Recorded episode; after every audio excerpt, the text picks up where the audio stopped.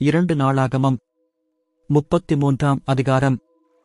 மனாசே ராஜாவாகிற போது பன்னிரண்டு வயதாயிருந்து ஐம்பத்தைந்து வருஷம் எருசலேமில் அரசாண்டான்.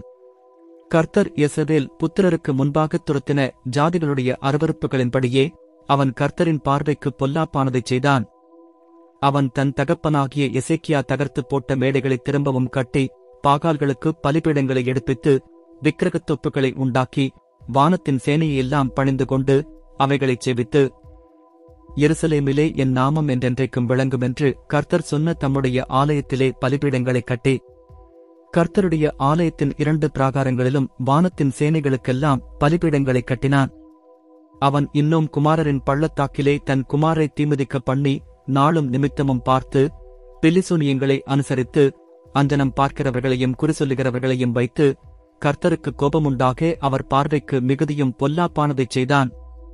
இந்த ஆலயத்திலும் இயேசபேல் கோத்திரங்களிலெல்லாம் நான் தெரிந்து கொண்ட எருசலேமிலும் என் நாமத்தை என்றென்றைக்கும் விளங்கப் பண்ணுவேன் என்றும் நான் மோசையைக் கொண்டு எசபேலுக்கு கொடுத்த சகல நியாயப் பிரமாணத்திற்கும் கட்டளைகளுக்கும் நியாயங்களுக்கும் ஒத்தபடியே அவர்களுக்கு நான் கற்பித்தவைகளையெல்லாம் அவர்கள் செய்யச் சாவதானமாய் இருந்தார்களேயாகில் நான் இனி அவர்கள் காலை அவர்கள் பிதாக்களுக்கு நிலைப்படுத்தி வைத்த தேசத்திலிருந்து விலகப் பண்ணுவதில்லை என்றும் தேவன் தாவீதோடும் அவன் குமாரனாகிய சாலுமோனோடும் சொல்லியிருந்த தேவனுடைய ஆலயத்தில்தானே அவன் தான் பண்ணுவித்த விக்கிரகமாகிய சிலையை சாபித்தான்.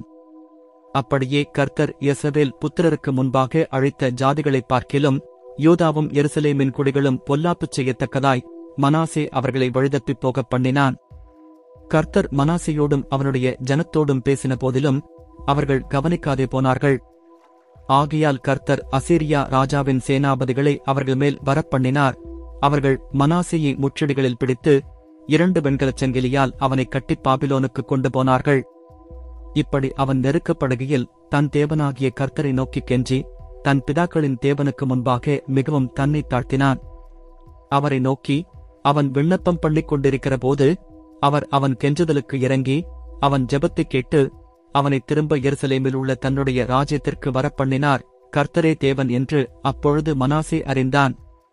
பின்பு அவன் தாவீதுடைய நகரத்தின் வெளி அலங்கத்தை கியோனுக்கு மேற்கே இருக்கிற பள்ளத்தாக்கு தொடங்கி மீன்வாசல் மட்டும் கட்டி ஓபேலைச் சுற்றிலும் அதை வளைத்து அதை மிகவும் உயர்த்தி யூதாவில் உள்ள அரணான பட்டணங்களிலெல்லாம் இராணுவத் தலைவரை வைத்து கர்த்தருடைய ஆலயத்திலிருந்து அந்நிய தேவர்களையும் அந்த விக்கிரகத்தையும் எடுத்துப் போட்டு கர்த்தருடைய ஆலயமுள்ள மலையிலும் எருசலேமிலும் தான் கட்டியிருந்த எல்லா பலிபீடங்களையும் அகற்றி பட்டணத்திற்குப் புறம்பாக போடுவித்து கர்த்தருடைய பலிபீடத்தைச் செப்பனிட்டு அதன்மேல் சமாதான பலிகளையும் சூத்திர பலிகளையும் செலுத்தி இயேசபேலின் தேவனாகிய கர்த்தரைச் சேவிக்க வேண்டுமென்று யோதாவுக்கு கட்டளையிட்டான். ஆகிலும் ஜனங்கள் இன்னும் வேடைகளில் பலியிட்டு வந்தார்கள் என்றாலும் தங்கள் தேவனாகிய கர்த்தருக்கென்றே அப்படிச் செய்தார்கள்.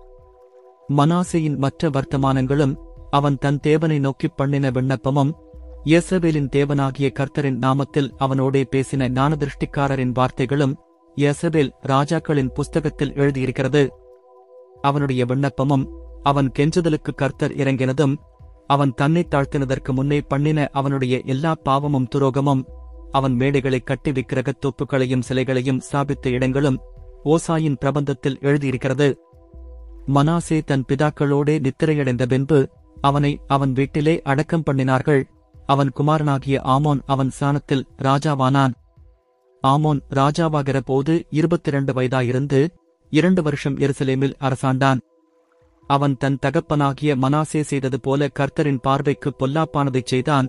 தன் தகப்பனாகிய மனாசே பண்ணுவித்திருந்த விக்கிரகங்களுக்கெல்லாம் ஆமோன் பலியிட்டு அவைகளைச் செவித்தான் தன் தகப்பனாகிய மனாசே தன்னை தாழ்த்திக் கொண்டது போல இந்த ஆமோன் என்பவன் கர்த்தருக்கு முன்பாக தன்னை தாழ்த்தாமல் மேன்மேலும் அக்கிரமம் செய்து வந்தான். அவன் ஊழியக்காரர் அவனுக்கு விரோதமாய் கட்டுப்பாடு பண்ணி அவன் அரமனையிலே அவனைக் கொன்று போட்டார்கள்.